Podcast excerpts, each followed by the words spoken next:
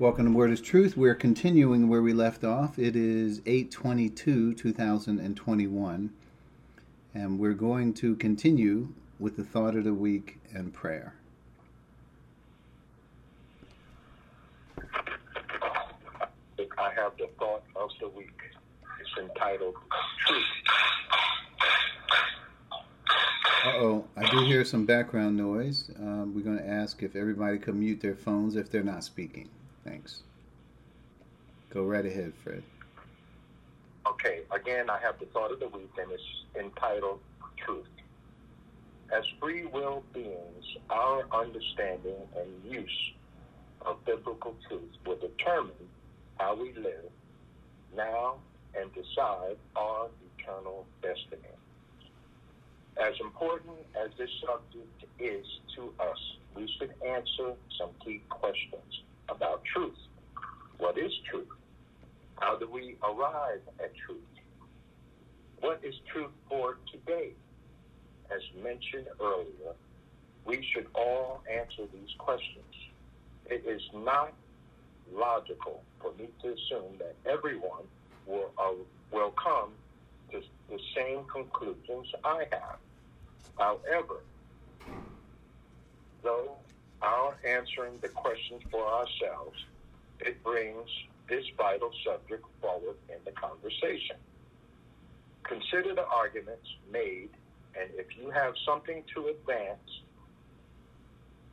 in the conversation, please share. I'm certain the conversation does not end with my thoughts. Our Lord made a statement about the exclu- exclusivity of truth. Everyone on the side of truth listens to me. That's found in John 18, chapter 37. I mean, chapter 8, John 18, verse 37.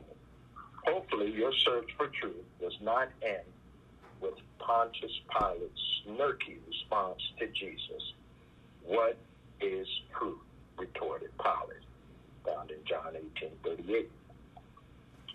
Uh, the, the Bible tells us that his word is true. And this is a very important subject, truth, because this, you know, finding out what the Bible says about truth is essential to eternal life. So, in your quest for truth, please consider those questions that were asked. At this time, I'm going to turn the service over to Bill for prayer.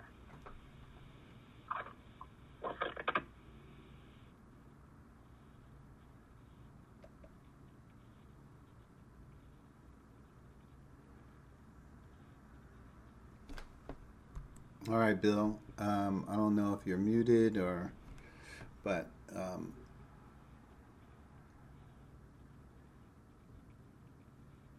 Okay.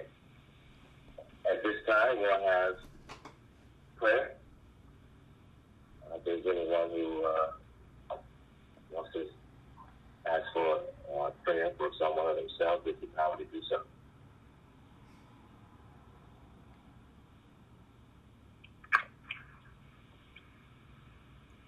All right. We can all bow our heads for a word of prayer. Lord, we thank you once again, our Father, that you've given us opportunity to stand before you on this day. We pray for all those who are traveling. Uh, we pray that they get home safely. We pray for all of Word is Truth Church.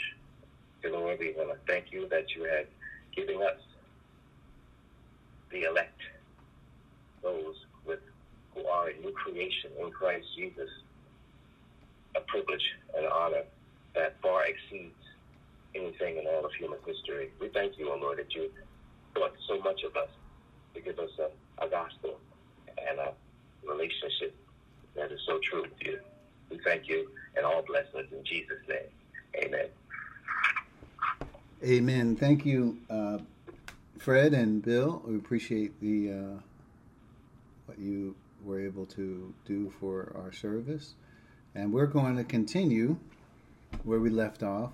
Uh, you should have notes. Um, pulling mine up as we speak. You should have notes today, and uh, We are going to cover John 16 and 23. In that day you will no longer ask me anything. Very truly I tell you, my Father will give you whatever you ask in my name. As the disciples were struggling to understand the immediate future, clarity would be coming soon. If they thought the last three years were exciting, what was up next would be even more interesting. They were selected for a position far greater than they could imagine. While they were contending with one another about who is the greatest and who would sit at his right and or left, Jesus had far greater plans for them. We marvel at the Father's, Father's plan and think and to think these disciples were the first to know about how deep things uh, about the deep things of God. Just like the apostle Paul, quote, in order that we who were the first to put our hope in Christ might be for the praise of his glory. Unquote. That's Ephesians 1:12. So what we have as we go forward, um, y- you know, this conversation was sparked from a comment Jesus made in a little while. And he said, and then after a little while, he gave some things. And this is where the disciples were thrown into confusion about uh, this whole thing, uh, you know, the series of events, uh, how they were going to happen, so Jesus kind of laid them out. And what we have as a result of this is a logical, uh, sequential understanding of the events that were soon to take place, all the way to that time where Christ is talking about uh, in Pentecost, where he says, when the Spirit comes and a new dispensation dawns.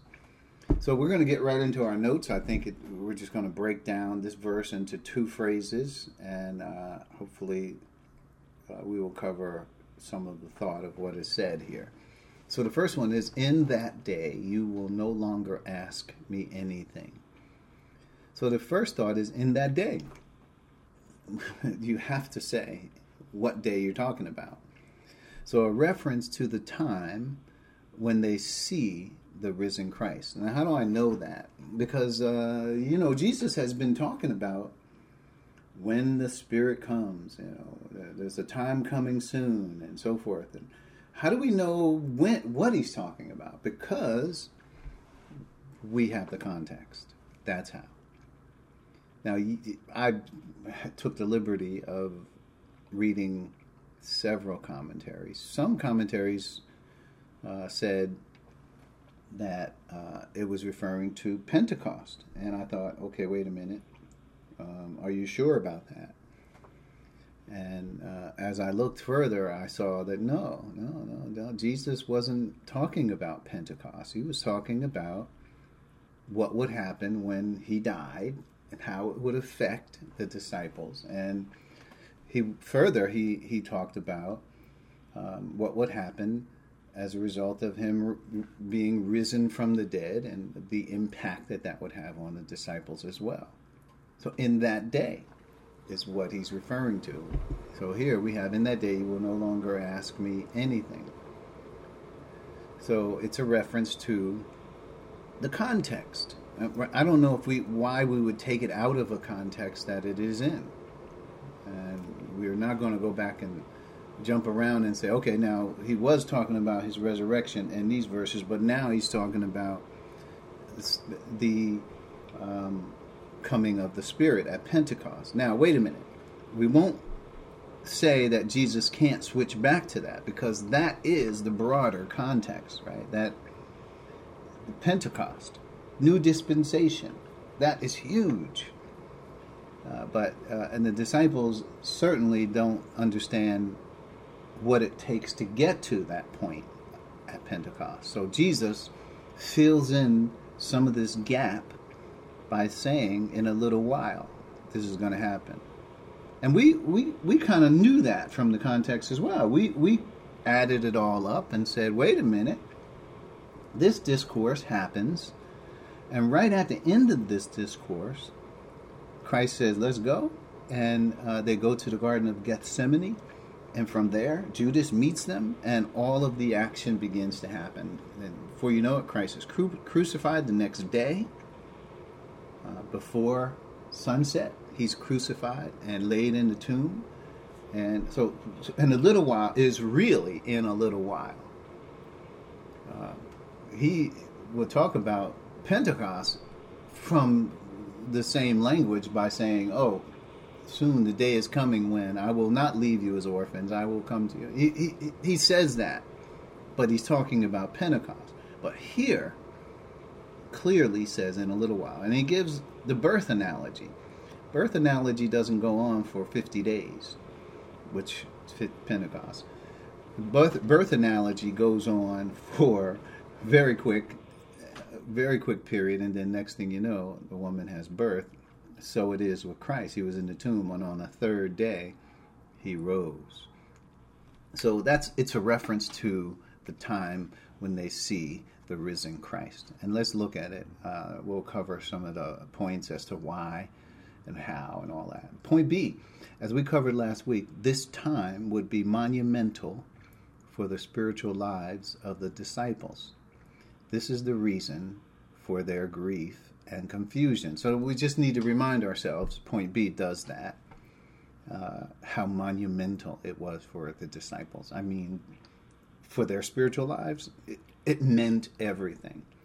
I mean, to think that the Lord that they had been following for three years is now dead like the movement is over. I mean, and it was some a miraculous time. I mean, signs, wonders, the miracles that accompanied the person of Christ. Even Nicodemus said it. No, we know that God is with you because no one can do the things that you're doing unless God is with them. So we we understand for sure that Nicodemus uh, understood what he saw. He wasn't exaggerating. He was saying what he saw, and he was telling the truth. No one could have done those things unless God was there with him. And as in the person of Christ, we can we know that God the Holy Spirit, God the Father, uh, were definitely with him, and He is the Christ, the Son of the living God. So there is no doubt about that. Every there is no reasonable doubt, let's say, that we can conclude that Christ is not who He said He was.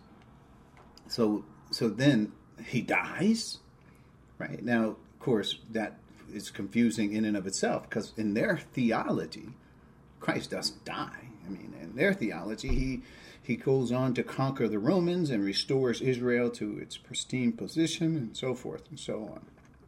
That's in their theology, not that Christ dies, not that the church age begins, not that God calls out many sons into glory, not the rapture of the church in Israel, then continuing with the tribulation. Oh, no, no, that's none of that is happening, right? So, uh, understandably, the disciples are thrown into confusion. And I'd say, disciples, listen, there's all kinds of confusion going on about what's going to happen next.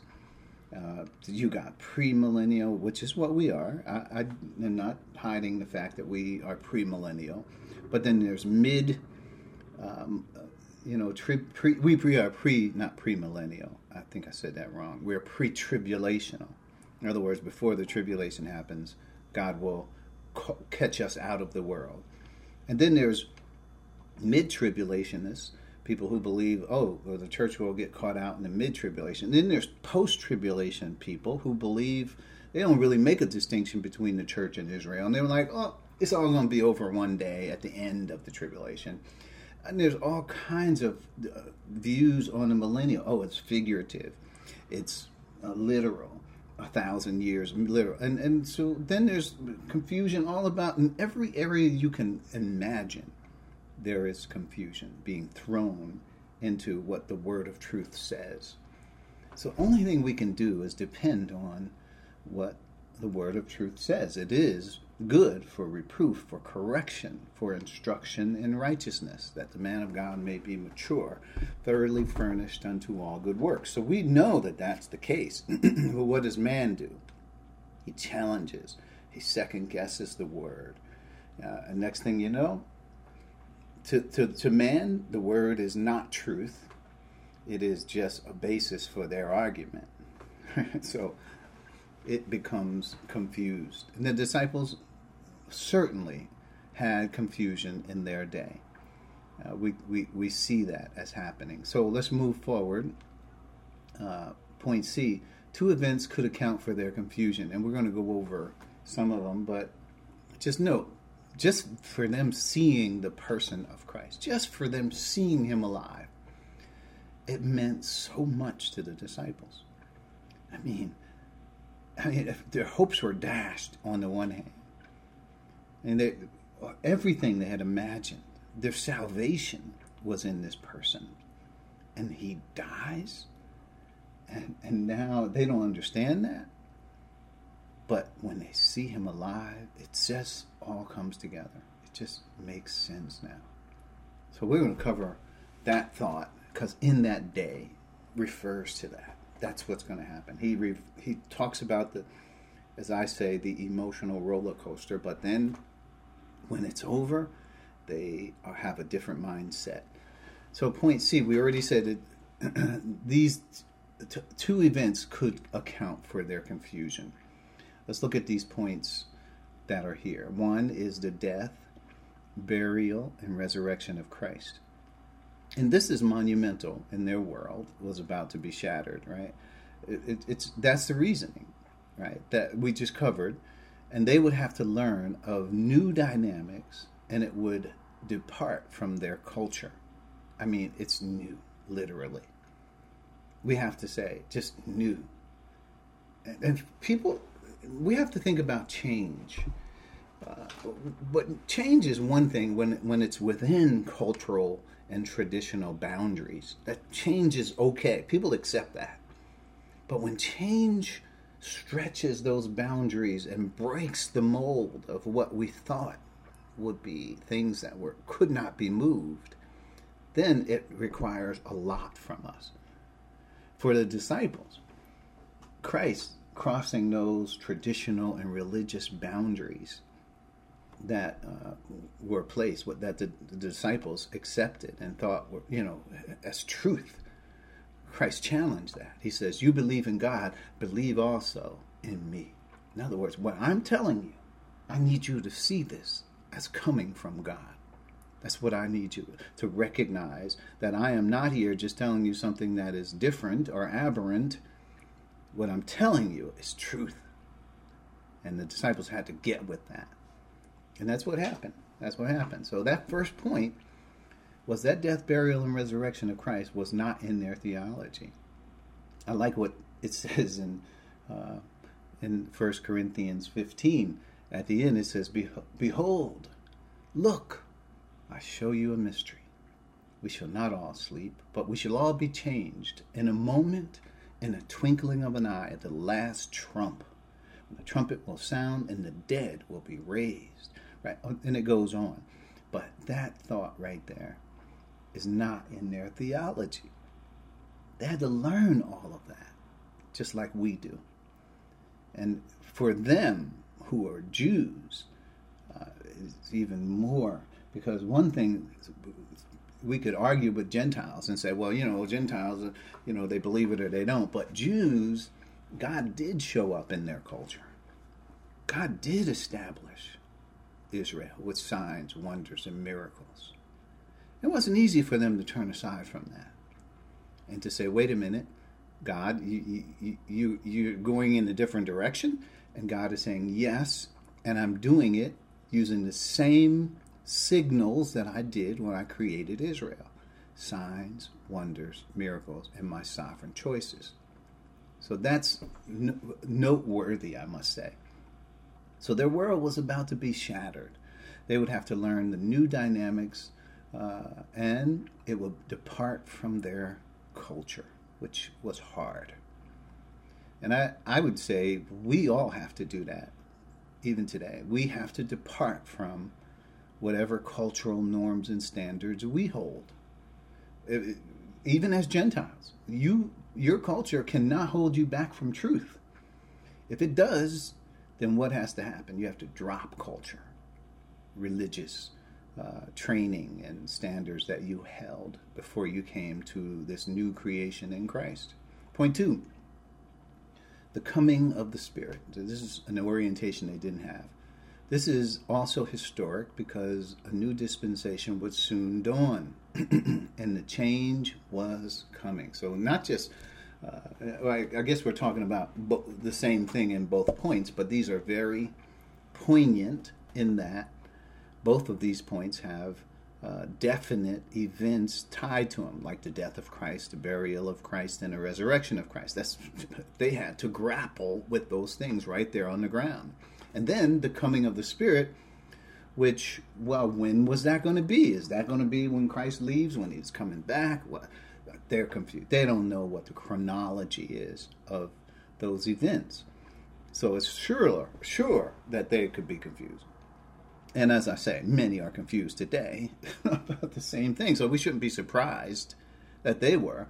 My gosh, if you go look in theology books, you find a myriad of points of view and thoughts, uh, you know, nuance thoughts about what could be or what the verses are saying and so on. The verse is pretty much clear, uh, but there are so many views, so many.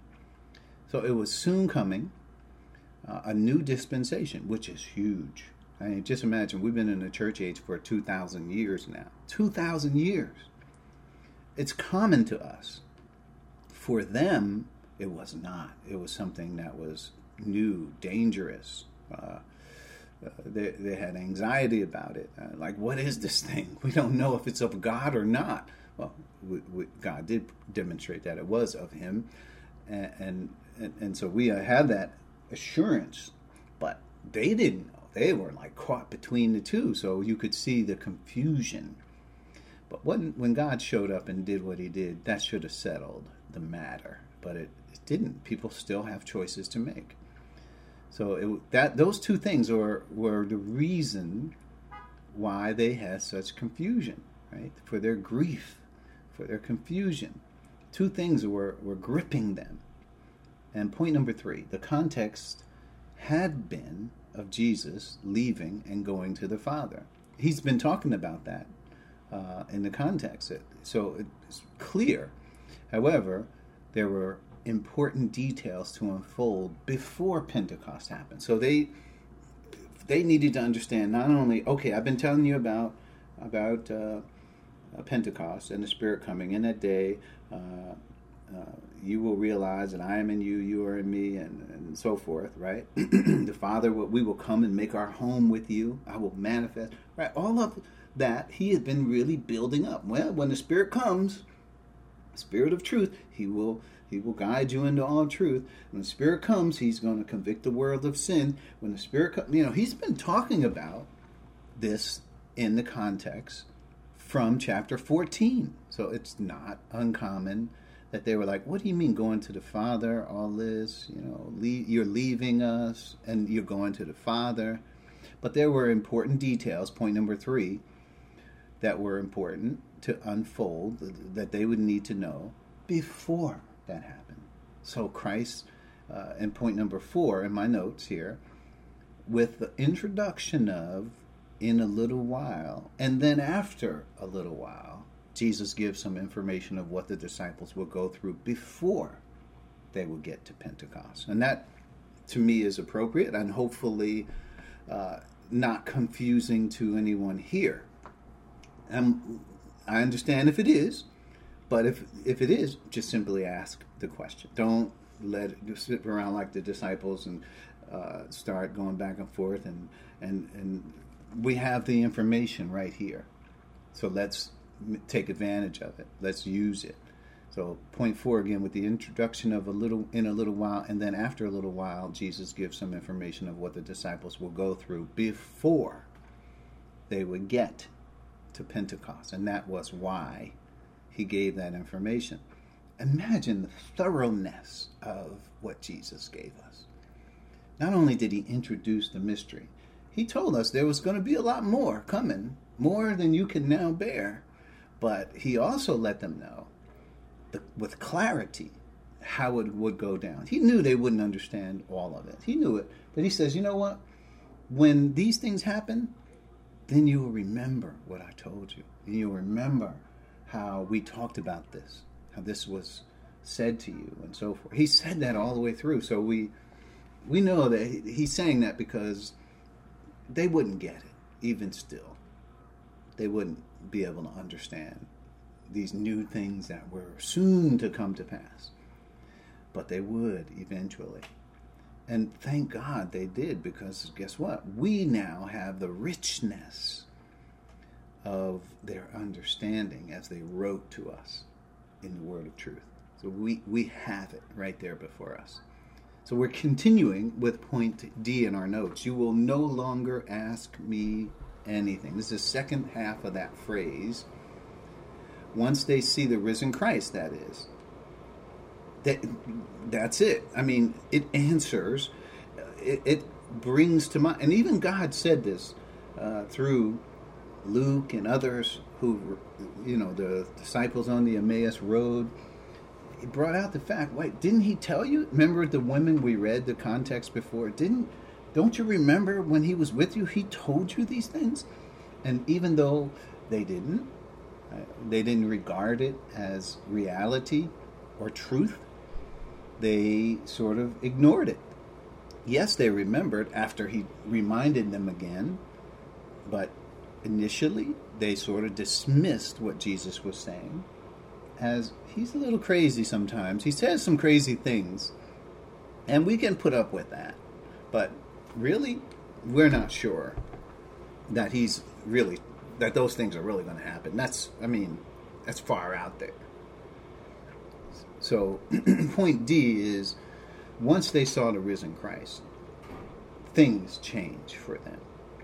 I mean, listen, if somebody you had admired and revered as, you know, the Messiah, you were physically interacting with this person on a daily basis and they died, then came back to life three days later,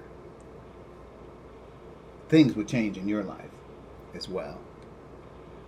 So here's four points of what changed for them. All of the point one is all of their former questions of confusion would automatically be answered.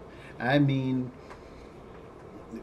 they're answered because not only has Christ been telling them this the whole time, but they're answered because they see that these things are absolutely true.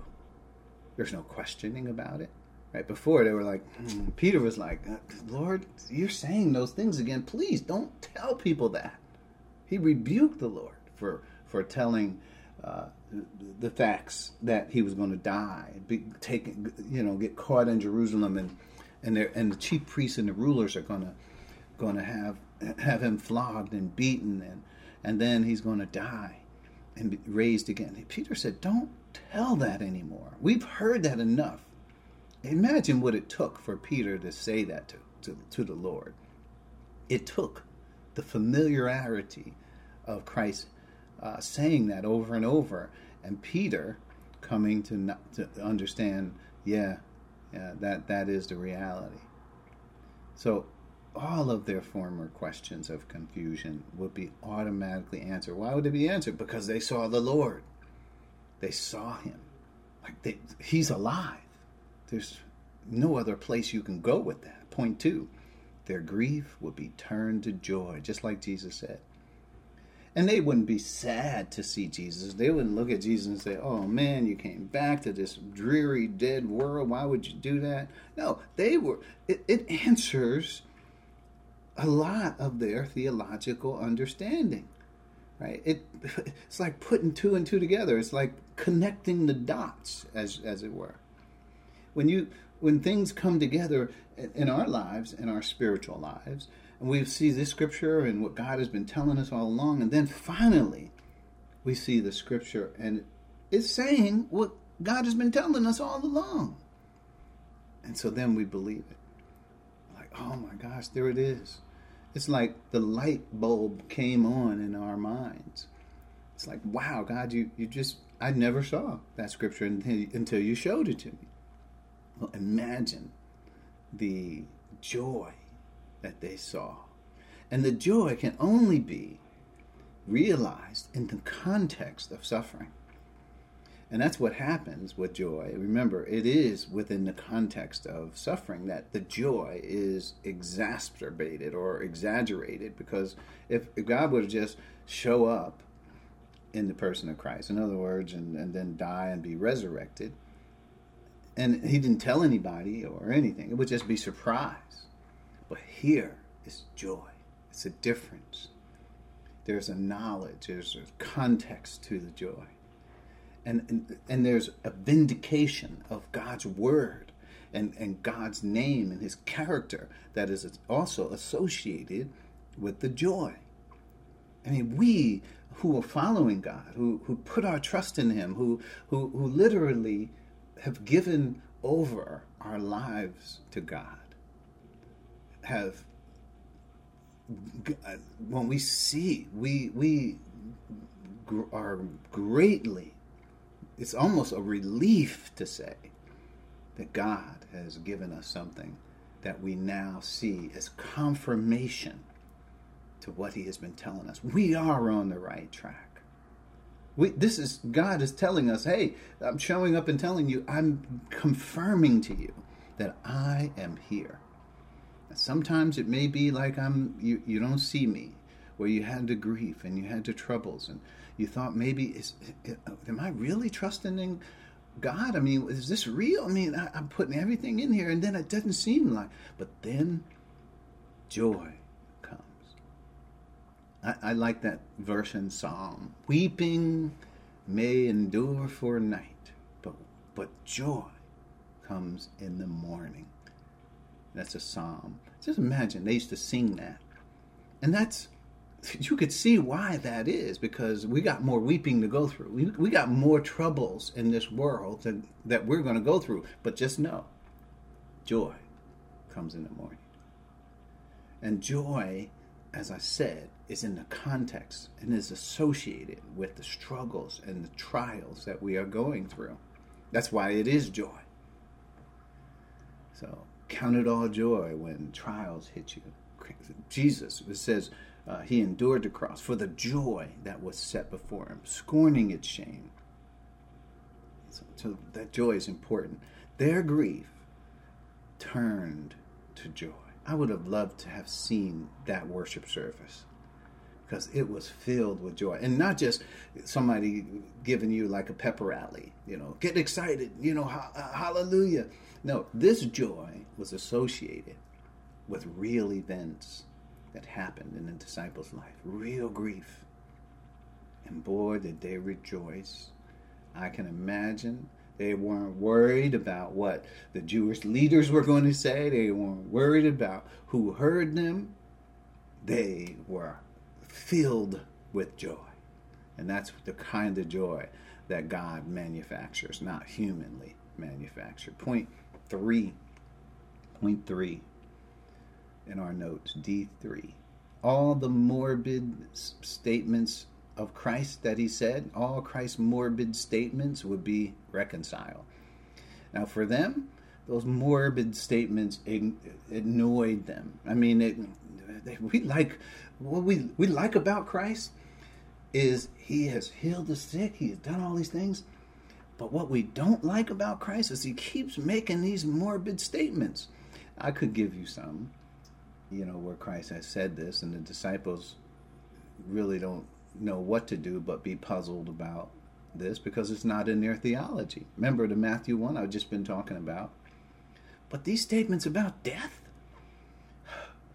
imagine if you, you know, and, and this today, you know, if you talk about death too much, people get a little nervous. They're like, whoa, is this guy balanced? Is, you know, if somebody is talking about death all the time, you know, how they're going to die, this is going to happen. And after a while, people are like, listen, this guy may need help. We may have to get him help. He's talking about death too much. But, you know, imagine Peter got annoyed, as I said earlier, and he he reacted when Christ said that. He was happy when he says, hey, when Peter says, you are the Christ, the Son of the living God. Christ said, Peter, flesh and blood has not revealed this to you, but my Father in heaven, he has revealed this. Now, Peter, on this statement, I will build my church. And, and all that went on. And as Christ went through detail, more detail, about how the church would be built on the back of his suffering, Christ, Christ was literally laying out what would happen. Peter reacted he reacted. He said, "No, this shall." N-. He didn't just say, "Don't say this." I don't think this is a possibility. He said, "This will never happen to you, never." And he was tired of it. I'm sure the other disciples were too, because they didn't know where, what to do with that. They didn't know where to place it. So they would not have to worry because all what Christ said is true. And on the third day, he would rise. I mean, all of all that came true. They're literally looking at the risen Christ. Christ, when Christ came to them, you know what he said? Hey, it's me. Touch me. Check me out. See that it is me. And I'm sure they they checked him out to the to the extent they needed to to realize that joy was the result. Point four in our notes. They would have assurance and confidence in whatever was next was to come next. Whatever come come what may, as they say. Whatever comes, let it come cuz cuz God has given us something that is the reality that goes beyond death, goes beyond time. I mean, Christ is the lamb slain from the foundation of the world. God is not just being true to his word in the gospels He's being true to his word from the foundation of the world. I mean, Christ the, literally is standing here before you. Christ said, All power in heaven and on earth has been given to me. All power. Literally, Christ was alive. And this is confirmation, vindication for all that people, all the people who have said that no, there is no God. There, there is, and, and oh, there is a God, but he's not the God you're talking about. Oh, there is a God, but it's not just one God. There's many gods. There's all kinds of things people are saying. But you know what? In all those other religions and isms, and they don't have this type of confirmation and assurance that we have. They don't have signs, wonders, and miracles demonstrated and recorded, even by people who did not believe in Christ. And just to note, the, the disciples themselves who witnessed the signs, wonders, and miracles didn't believe that Jesus would rise from the dead. That's the dirty laundry of it all. So just to know, this is, these are things that create in us a confidence that cannot be moved, an assurance that whatever happens, I know God is with me. And if He is, is His will that I die, if I go through death, then so be it. I know God got me on the other side. I know He's there. I know that I have a future with God. And if this is His will for me, so be it. So be it. That let it be that way. That He would rather have me go. So that is how I see this, and I, am so pleased to know that the disciples saw that. And if they didn't see it that way, guess what they could not have done?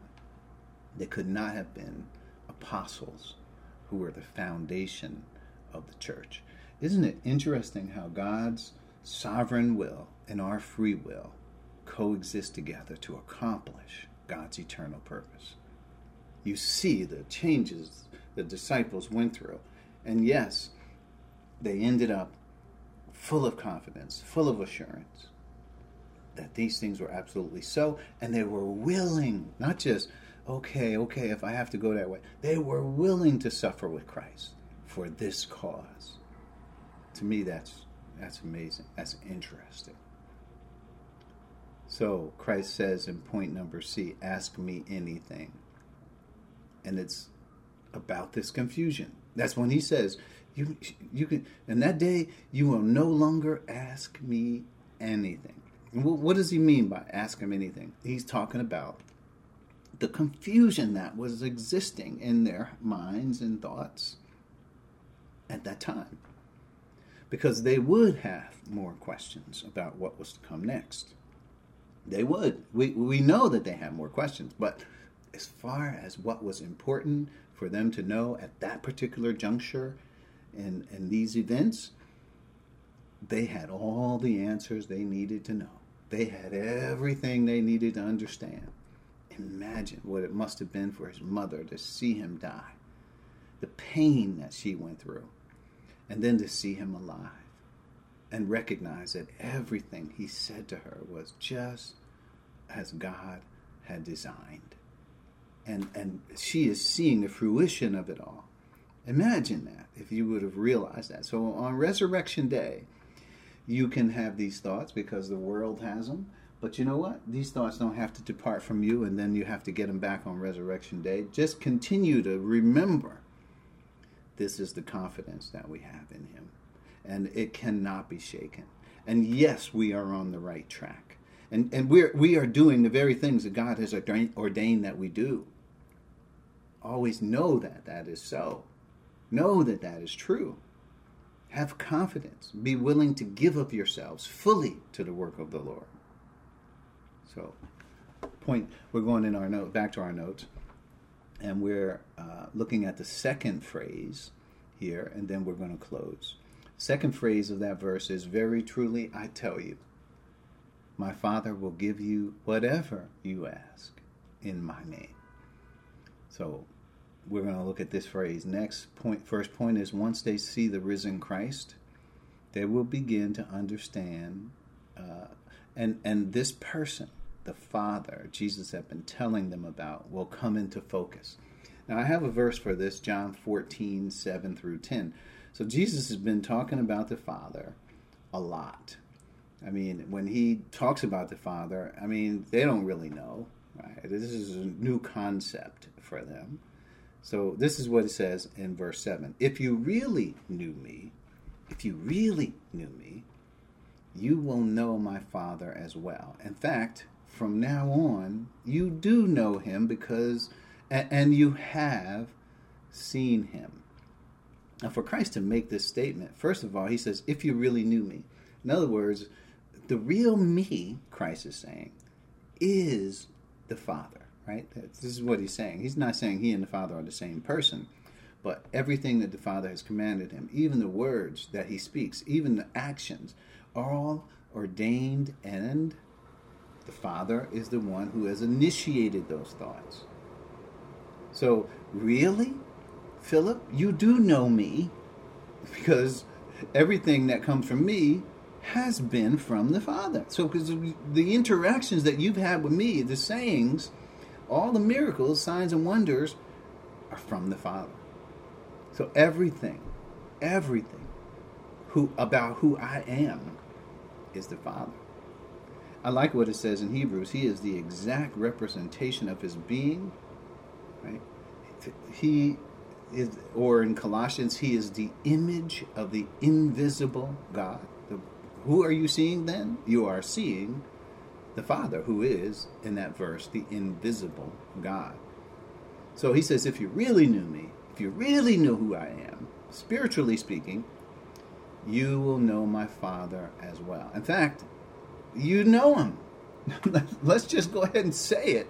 You know him and you have seen him. Now, this comes from Philip, or not Philip, but Thomas's question Show us the Father right? Or, or, no, it was actually Philip who says in response to this. I'm confusing the two thoughts here.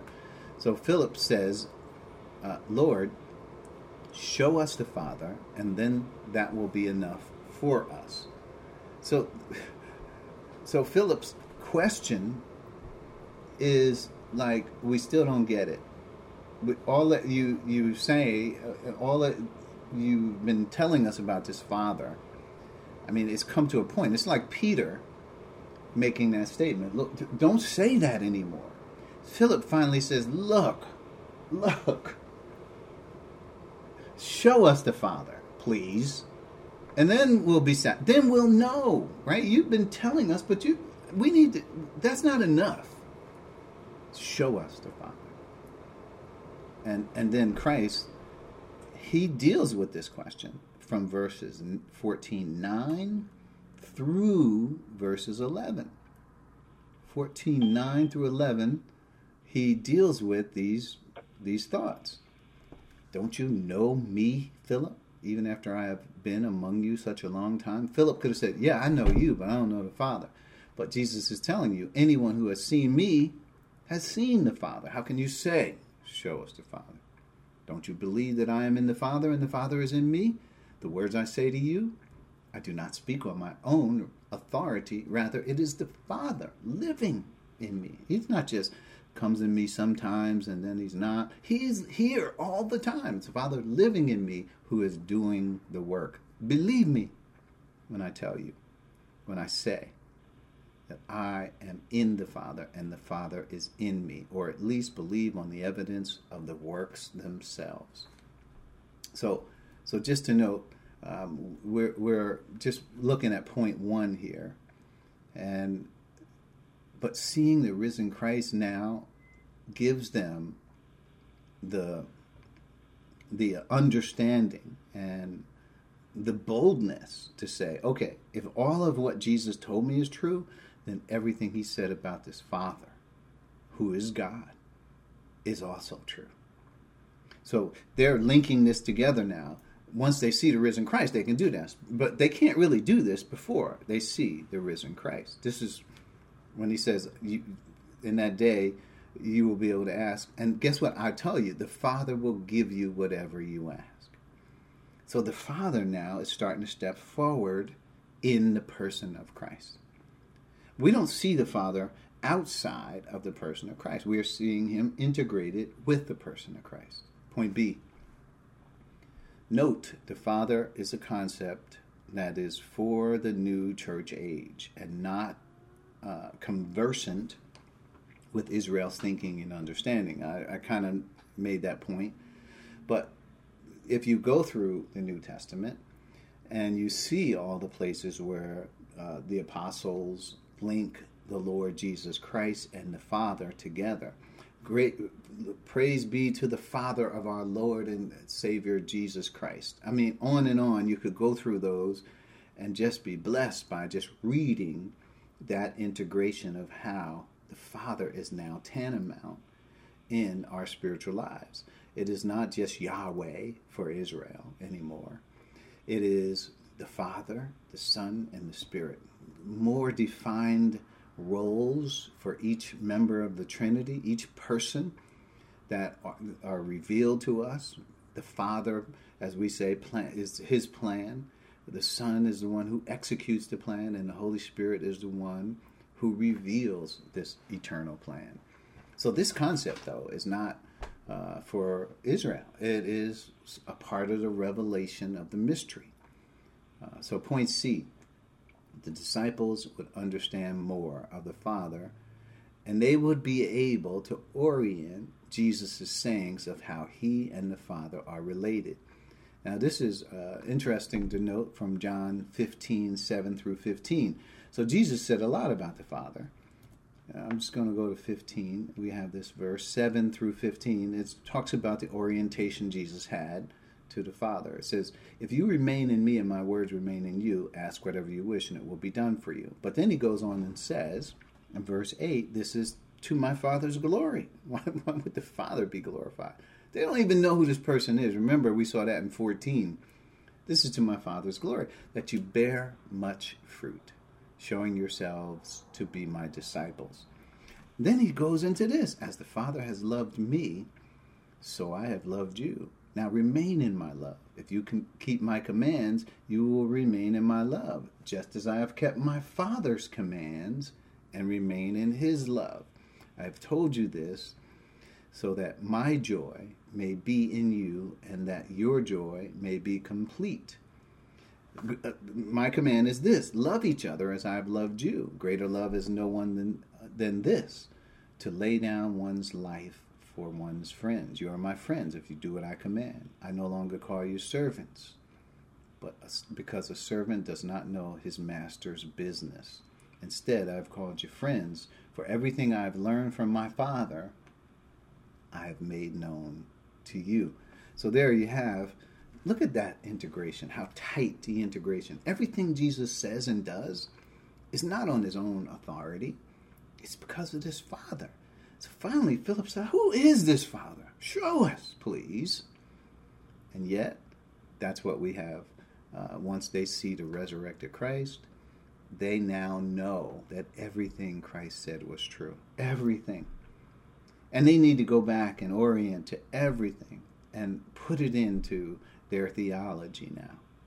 So that's important. Point D. So he says, if you my father will give to you, he will give you. So this is in the phrase that we're on. So more introduction and orientation to the Father, the Father's plan. That's when we say the Father. We're not just talking about a person, but we're talking about a plan. Yes, it comes from the, the person of God the Father, but it, it is not just about well who he is and what is his character and all that. We know that he has righteousness and he has justice and we have we know that the Father has the same character as God. But what more beyond that does the Father have? He has a plan. Right? And that is the plan that has been executed before time began.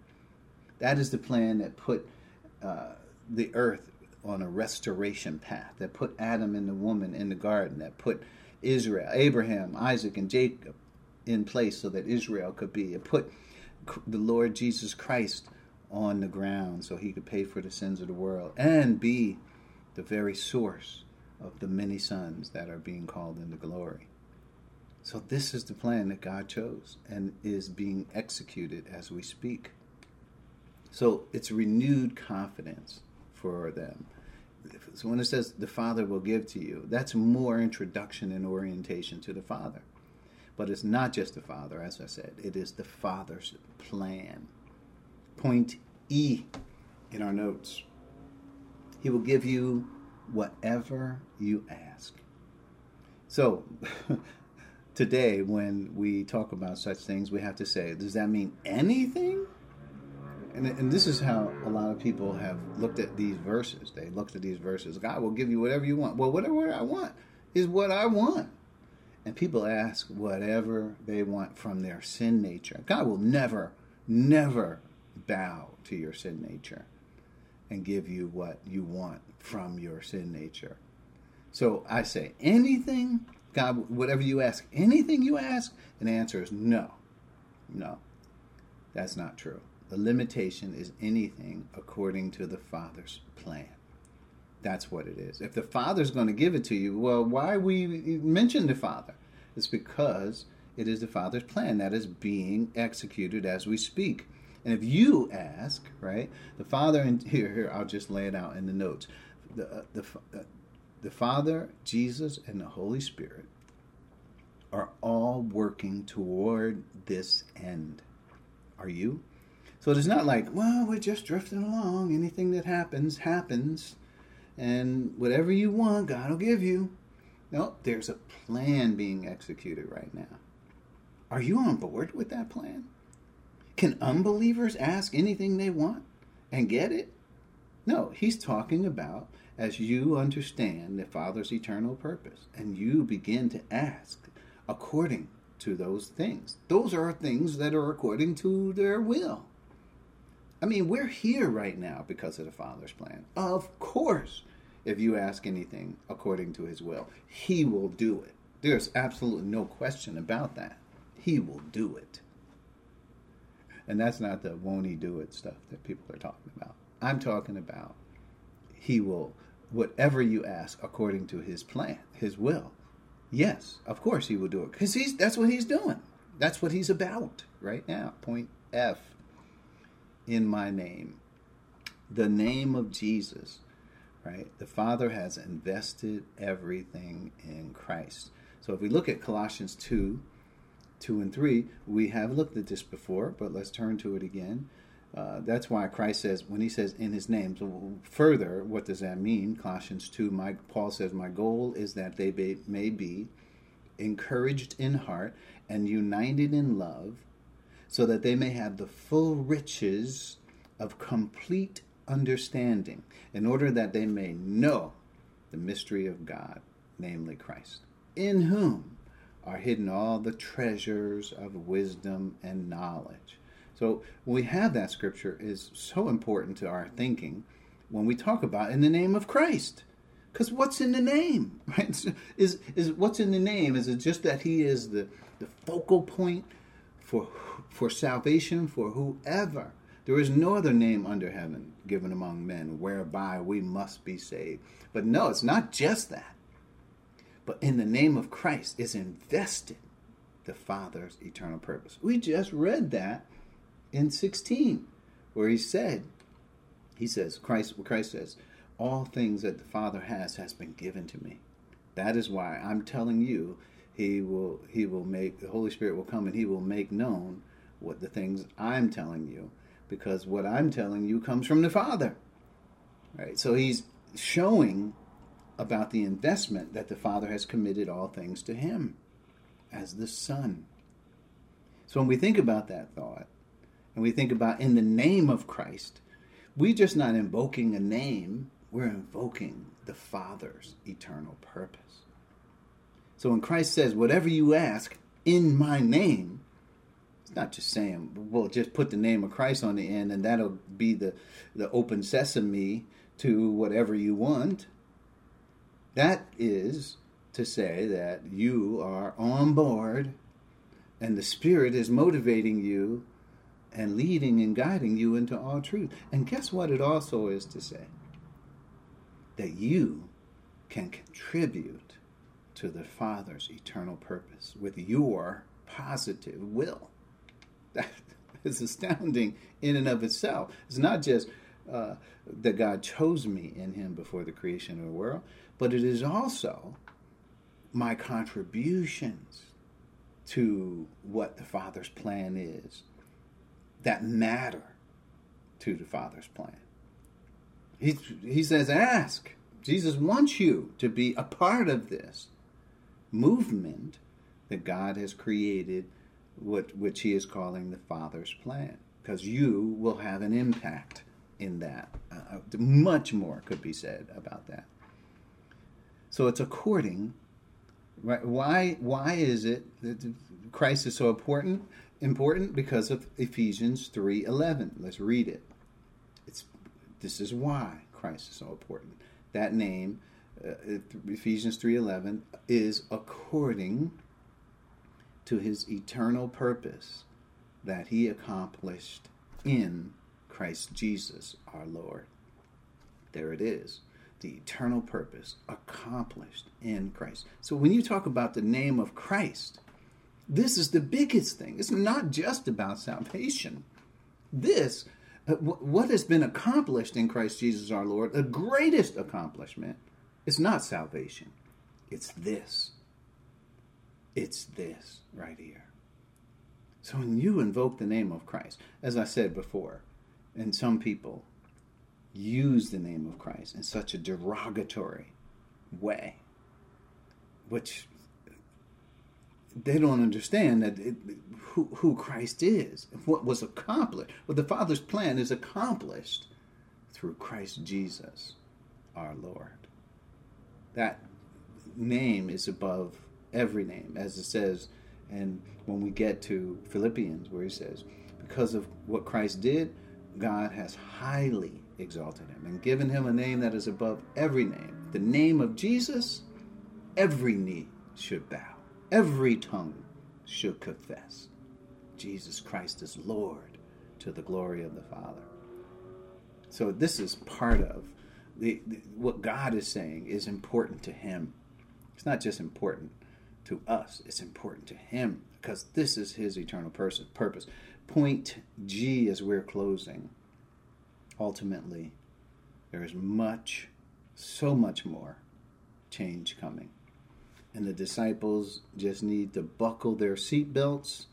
Just like Christ said in, in John 16 12, I have much more to say to you, more than you can now bear. Wow, what an exciting life the disciples had before them here. I mean, to be like Paul says, and we who are the first to hope in Christ may be for the praise of his glory. And this is part of the heritage that we have as church age believers, those who belong to this age, just like it says in Ephesians 2, he raised us up with Christ and seated us in heavenly places in Christ Jesus, in order that in the coming ages he might show the incomparable riches of his grace expressed in kindness to us in Christ Jesus. I mean, this, what God has done for us, takes my breath away as I think about it. And with the expectation of what we have in this time that we have, are living in Christ, and the opportunity that we have to be ministers of reconciliation, ambassadors for the new creation in Christ Jesus. It is amazing, astounding, whatever you want to think about it. You plug in your own adjective, but what we have is glorious as well. We're going to conclude this verse. We're coming back next week with the same context. Jesus has more to say to them in the discourse. So stay tuned. Let's bow our heads. Thank you, Father, for this time we've had. We're grateful. Just as you said, he that has ears to hear, eyes to see, let them hear and see what the Spirit is saying to the church. We thank you, Father, for your word. We thank you for your plan and the uh, inclusion of us in that plan. We're, we're so grateful for this as we think about all that Christ said, all that He means to us, the fact that He's our Lord. He's everything, just as He is everything to you. Thank you, Father, for the privilege. And we pray for the church that is on the ground here in the world, asking that all of us may come to the knowledge of the truth as uh, in the fullness and stature of our Lord Jesus Christ. All this we ask in his name and for his sake. Amen. Amen. Amen. Amen.